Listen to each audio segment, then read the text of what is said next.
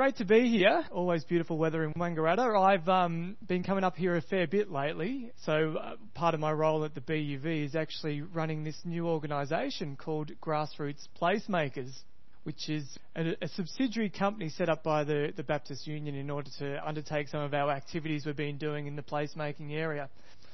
Uh, so, so um, yeah, it's a privilege to to uh, be running this uh, this new organisation called Grassroots Placemakers. Why did the BUV set this up? We're living in a interesting world, interesting times, and I guess every generation says that.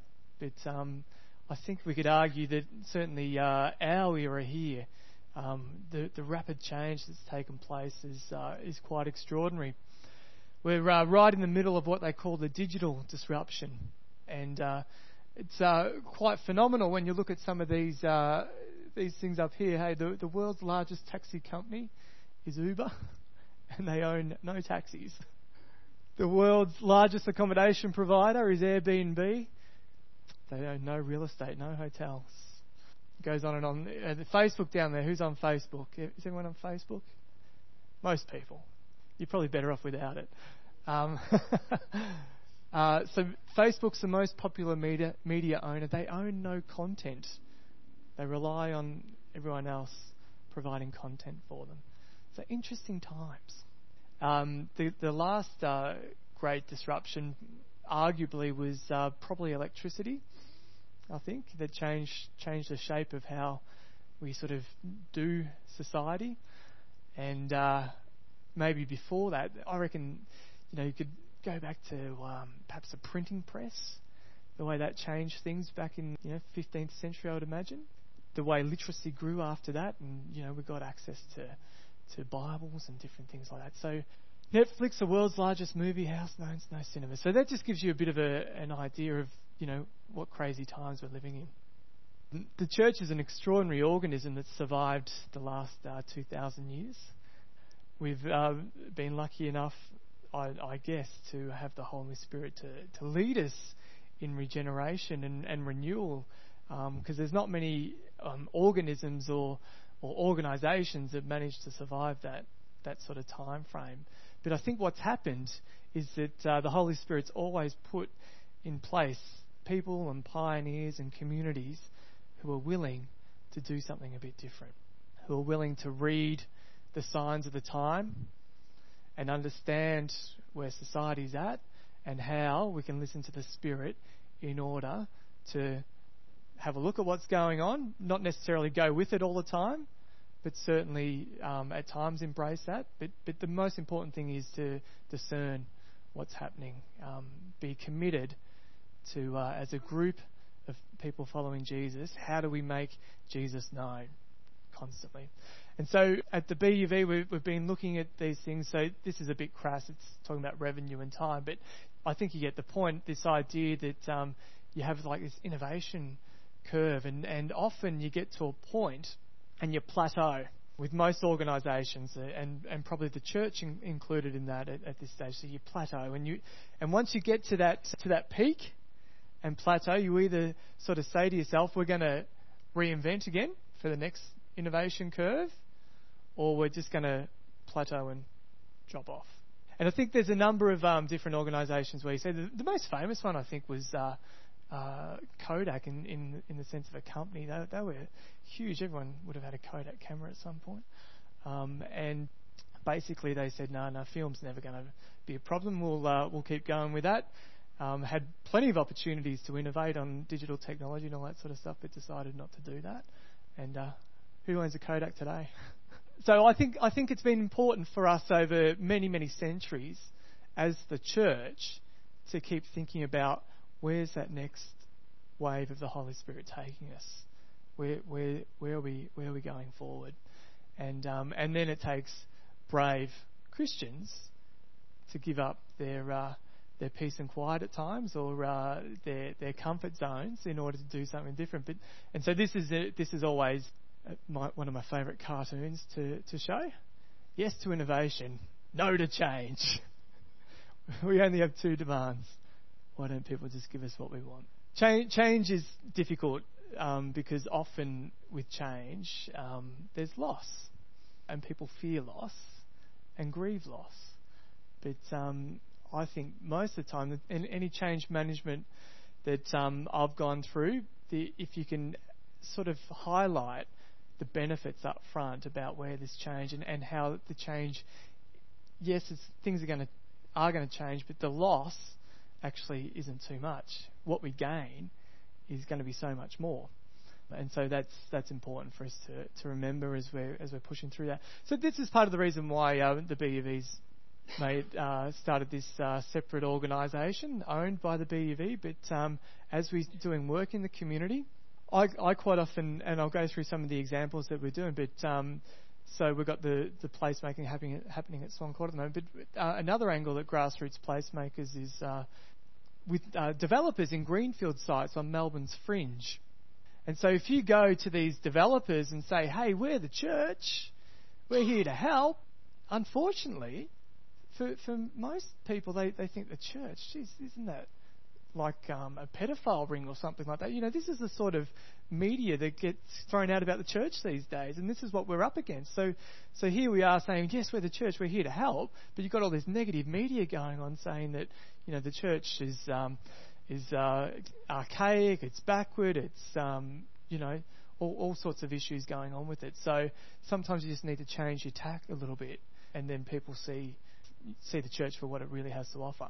So that's um that's part of grassroots. So I just want to quickly um, talk a little bit about some of our theological assumptions when we're starting to do our, our work in the in the mission catalyst team. So we're at, at the BUV we we're into continually, you know, pl- church planting like you you would have known um, for for many years. Um, the idea of you know 20 or 30 people going off planning a new worship service and and doing that sort of thing. So we're still supporting that, but we realise that there's a spectrum of of um, initiatives in order to advance the kingdom of God, which is our primary purpose.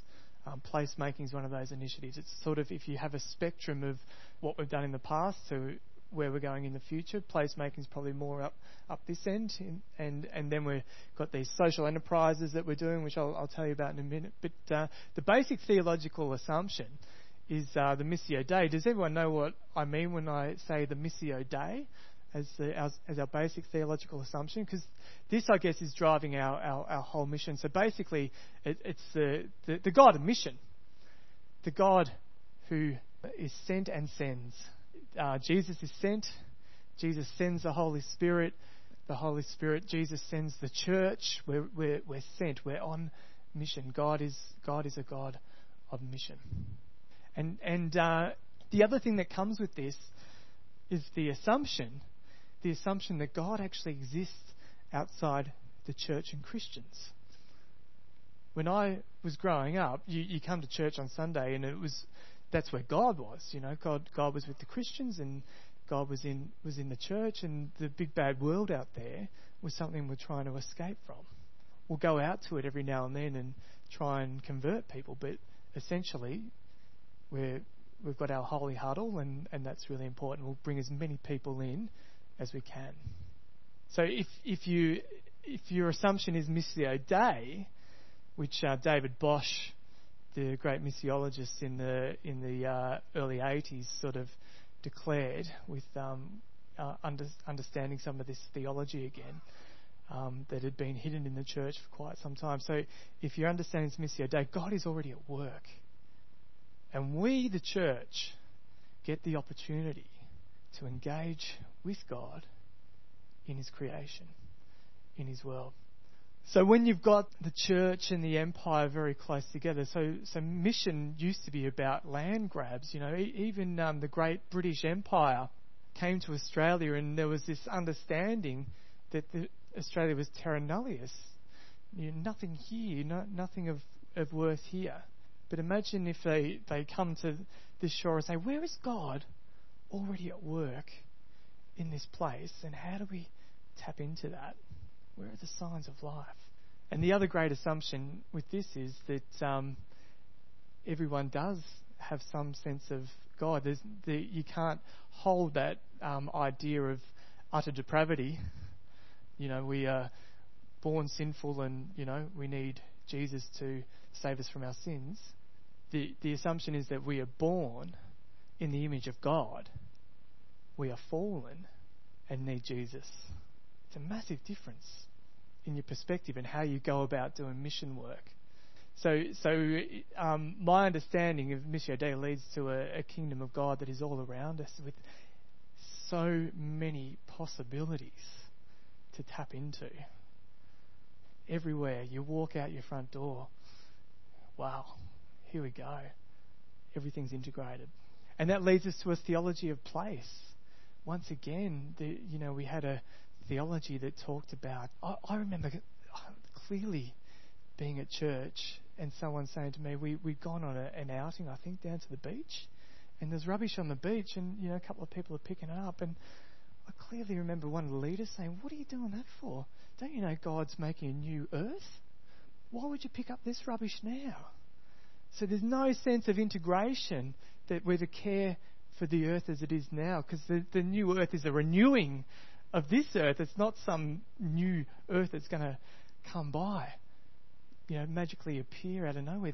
This, this is our creation. This on earth as it is in heaven. This is what we're playing with now. So that's why it's important to, to care for the earth and to preserve what we have for our, our generations to come. So to, to love the earth, to love our place, to not dominate it and spoil it because something else is to come is bad theology. So th- this is, these are the theological assumptions. So, so in that sense, we, we, we, are, we are drawn to a place. We are born in a place. We live in a place. You, you people are placed in Wangaratta. We placed the Blumels in uh, Swan Court. And to, to understand your place is so Im- important. And that, that's where you begin to love the people, the, the ground, the earth, what you can grow, what you can't grow, all these things that we need to be mindful of as, as Christians, I think, in order to, to make good mission practice just quickly, um, I want to just highlight places versus spaces. So this is not about a new way to get people into your church on Sunday, but how can we use the spaces we have available to create places which encourage relational life, help us to listen better as we work together for our neighbourhood's common good, as spirit empowered citizens breathing kingdom life into streets and neighbourhoods. So, um, I've spent um, many of my years at BUV going around uh, different churches and, and, went on some study tours and different things just to, to see how um, church buildings can be used as um, places of neighbourhood rather than just. Uh, you'd be surprised how many buildings are built as churches and uh, are only used on Sunday when when they can potentially be these really great community assets that are full of life and doing all different sorts of things. Um, and so I think there's a real shift coming across our uh, union of 240 odd churches across Victoria about seeing our, our church as different. The other thing that it helps with is to, to help us to continue to understand that we are the church who meet in this building that we somehow call the church as well. I, I think when you start to make your buildings more multi-purpose, community focused, you, you, you get less of that idea of um, creating a holy huddle, and, and, and you get, I, I think, more empowered to be that that church, that body of people that go out and um, realise that uh, Monday is just as important as Sunday. I just wanted to, uh, Jan asked if I could bring some examples of uh, different things that are going on around the place. So this is a project that I've been working on for quite some time. So I work, part, part of my uh, wage is um, paid by Baptist um, and, and part by BUV. So um, it's great, um, you know, a, a, foot in both camps. The problem is that sometimes you start doing the splits, and it can hurt at times. But it's very important that people are holding attention. Um, so Baptcare is a massive welfare organisation, Ma- massive, you know, um, thousands of employees, you know, millions in, in turnover. Um, so uh, this is our first attempt at what we call an integrated community. So here you see um, the idea of a 90 bed residential aged care facility. There's a big community hub there on the right, and uh, there's a better picture of it there as it sort of currently looks. So, in, in context, I, I used to be the minister of the Norlane Baptist Church, which is a, a, um, a working class suburb in Geelong. Geelong's a pretty sort of middle class place, but the, the north side was. Um, sort of founded around industry. You had Ford and in, back in the day, International Harvester, all these sorts of industries, and um, and these industries did wonderful work. Um, employing people and, and creating housing, and you had these amazing communities that people lived in, and they all knew each other, they worked with each other. You know, it was placemaking 101. And um, as the industries have moved out, uh, so is the wealth and the money, and um, and what you get left with is some some really tired looking housing, and um, people, unfortunately, into like fourth generation of um, you know, um, dependence on welfare. Um, and so these these places like Norlane have become effectively uh, places where um, we we just dump undesirable people who can't really afford to live anywhere else. So to build something like this in the middle, when I first became the minister at Norlane in 2005, I, was blown away. I'd, I'd moved, um, I'd moved into the neighbourhood, and and um, we we were quite fearful because there was like 30 arson attacks in the first six months that we lived there. All these little weatherboard houses were being set on fire, and we, we what the heck is going on here? So um, to think that our denomination 15 years on, would have made a $40 million investment, including some government funding, into Norlane to, to create a building like this. It's quite extraordinary. so that's a 90 bed aged care facility, um, that um, the bit up the top there. And every single one of those beds is uh, concessional. So if you've lived in Norlane all your life and don't own your house, you can uh, go straight into um, aged care in Norlane without a bond how wonderful is that? That's the kingdom of God, isn't it? Um, then there's the big uh, play, community hub on the side, and we also uh, built 52 affordable houses over the back. You can sort of just see over the back there. So, there's quite a bit of land that um, we bought up in, in the first place, and those 52 affordable houses are uh, filled once again with people who can't really afford market rent. Um, so they've got brand new houses, all um, designed to disabled spec, and um, the community hub and the residential aged care are about to open in a couple of weeks' time. Fantastic. This is the West Melbourne Baptist Church, otherwise known as the Eighth Day, and that used to be a little house and a petrol station once the Bluestone building got uh, torn down. Has anyone ever been to West Melbourne Baptist Church in their life? No. Uh, so it's just on the fringe of North Melbourne there. Um, and so they had a, an idea of um, building a nice, sustainable building where where um, people could come and live. Once again, there's a mix of affordable housing in there, and that uh, brick archway that you can see at the front there leads into the, the brand new purpose-built hall where they have church services, but it's used throughout the week for um, different community initiatives in, in West Melbourne. Um, and you've got a ready-made community living. I think from memory there were 60 apartments that were were built on there, and and as you can see, um, really nice design. It looks more like a campus, so every uh, every apartment has um, a corridor that faces out, so that you you have to sort of engage with your neighbours. We're now looking at um, some of our other inner city churches that have very expensive uh, land, um, and and how we can um, work on that the the uh, airspace above it to create community. So so we're we're working with a developer at the moment who's um, who's got an idea that there's not going to be a laundry in any, any of the apartments. There'll only be um, communal laundries, and people in the inner city are sort of okay with this. They're they're usually a bit weird anyway. So so you have to go and share a laundry and get to know your neighbour and then, then there's communal spaces. So, so, a wise person once said to me, the only communities that work are communities of necessity. So if you set up a building like this and create a lovely common space, people might use it and they'll connect a bit, but it's not a necessity for them to, to connect. If you've got to all wash your clothes and meet together, that's the necessity, washing your clothes. So that's the way you actually bind communities together.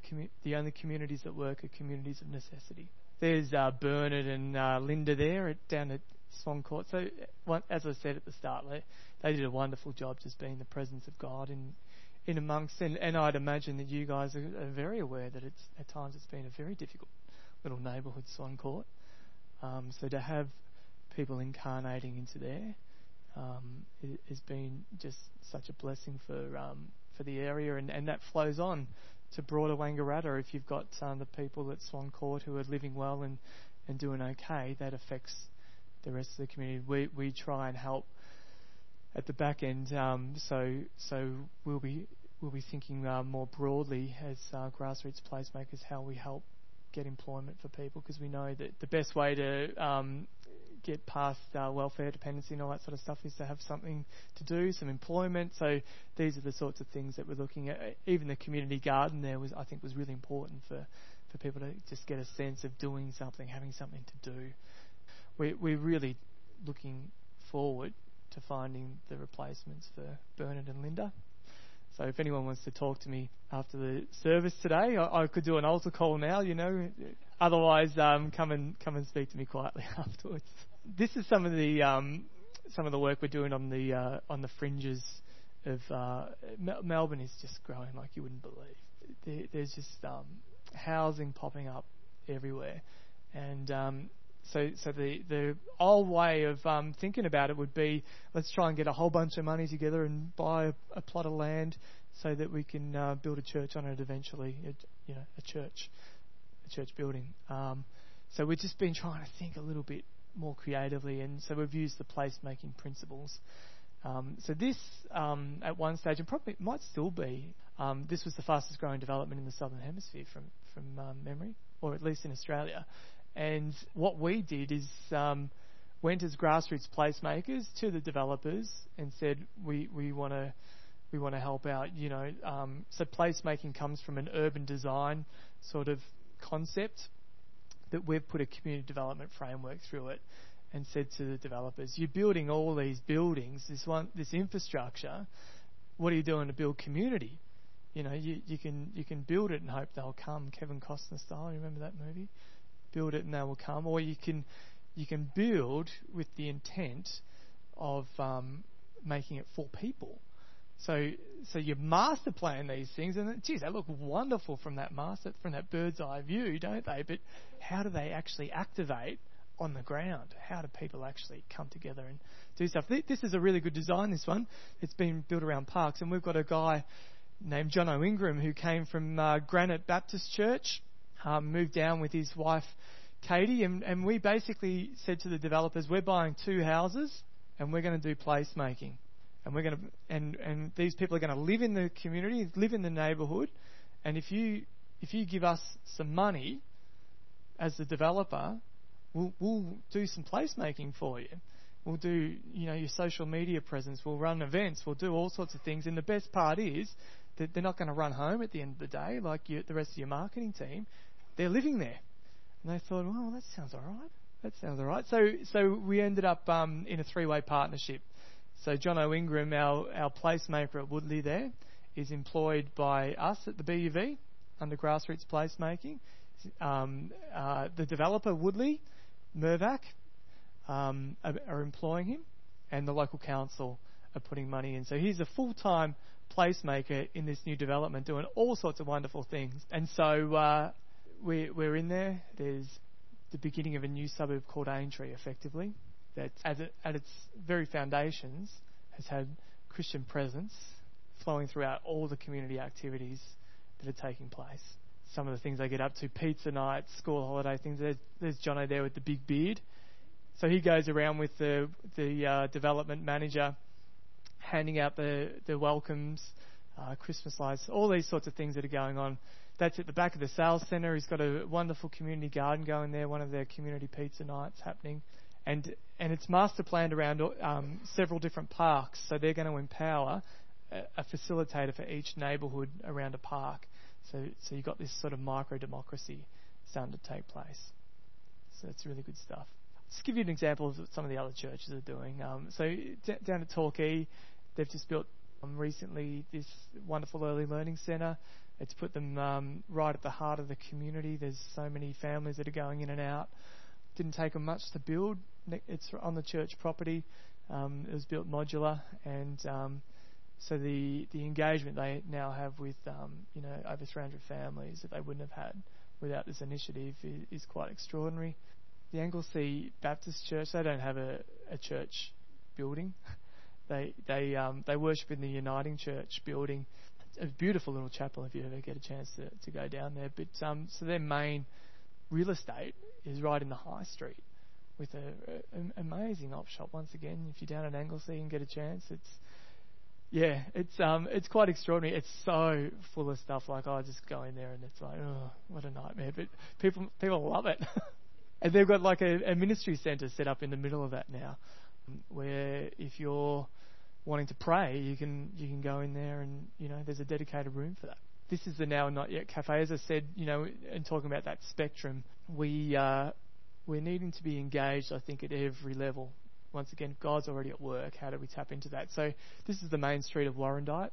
Now, not yet, it's a not-for-profit organisation that is actually registered as a church, and um, they run a, this brilliant cafe that all the locals love and rave about, and they see their perspective is every person that walks through that front door of that cafe is someone in their parish, someone in their congregation, and um, and it's a, once again it's a different perspective. So, so we the, the first question people ask is, so when do they hold the church service?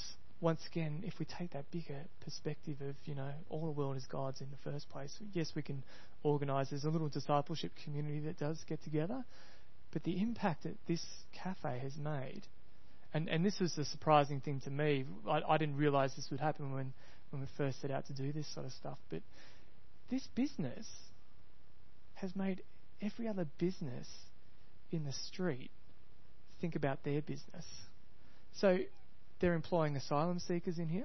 Um, once a month, there's a, a, an amazing Tamil feast for and, and a guy who was uh, locked up um, in one of the detention centres who who's out tells the story as he cooks this beautiful um, Tamil feast about his journey to Australia and how he's still separated from his um, his wife and children hasn't seen them for eight years, and and uh, telling the story. So the pub now has given up their backyard and has made a community garden, and and employing some of the people that are coming through now and not yet. So so I think now and not yet is one of the first places to ever have a like a deaf kitchen hand. And so they've they've had to change the systems a bit. I think there's a couple of taps on the shoulder for, you know, a hot pot coming through, but they've changed the system. but the pubs and the cafes down cafe down the corner is like, well, what are we doing to compete? how, how do how do we? So so if we've got this kingdom mentality that um, that says that you know the world is God's and, and how do we how do we use what we've got in order to, to shine the light of the kingdom?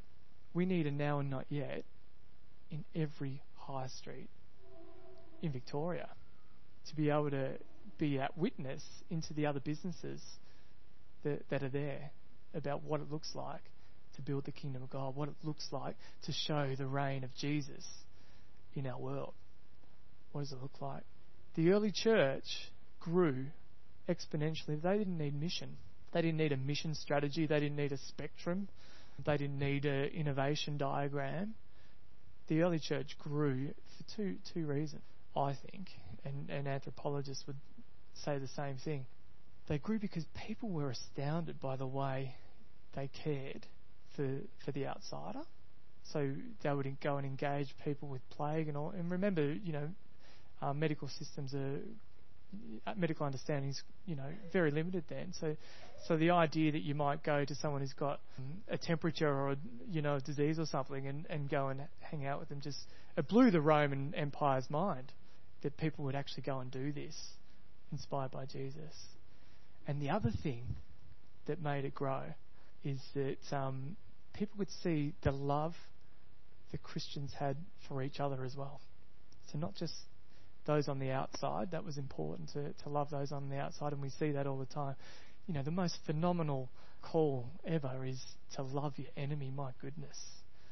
You know, everyone can love people they love, but to love your enemy, like that, that's that's amazing. But the Romans also saw that the Christians weren't just being nice to each other, they're actually loving each other.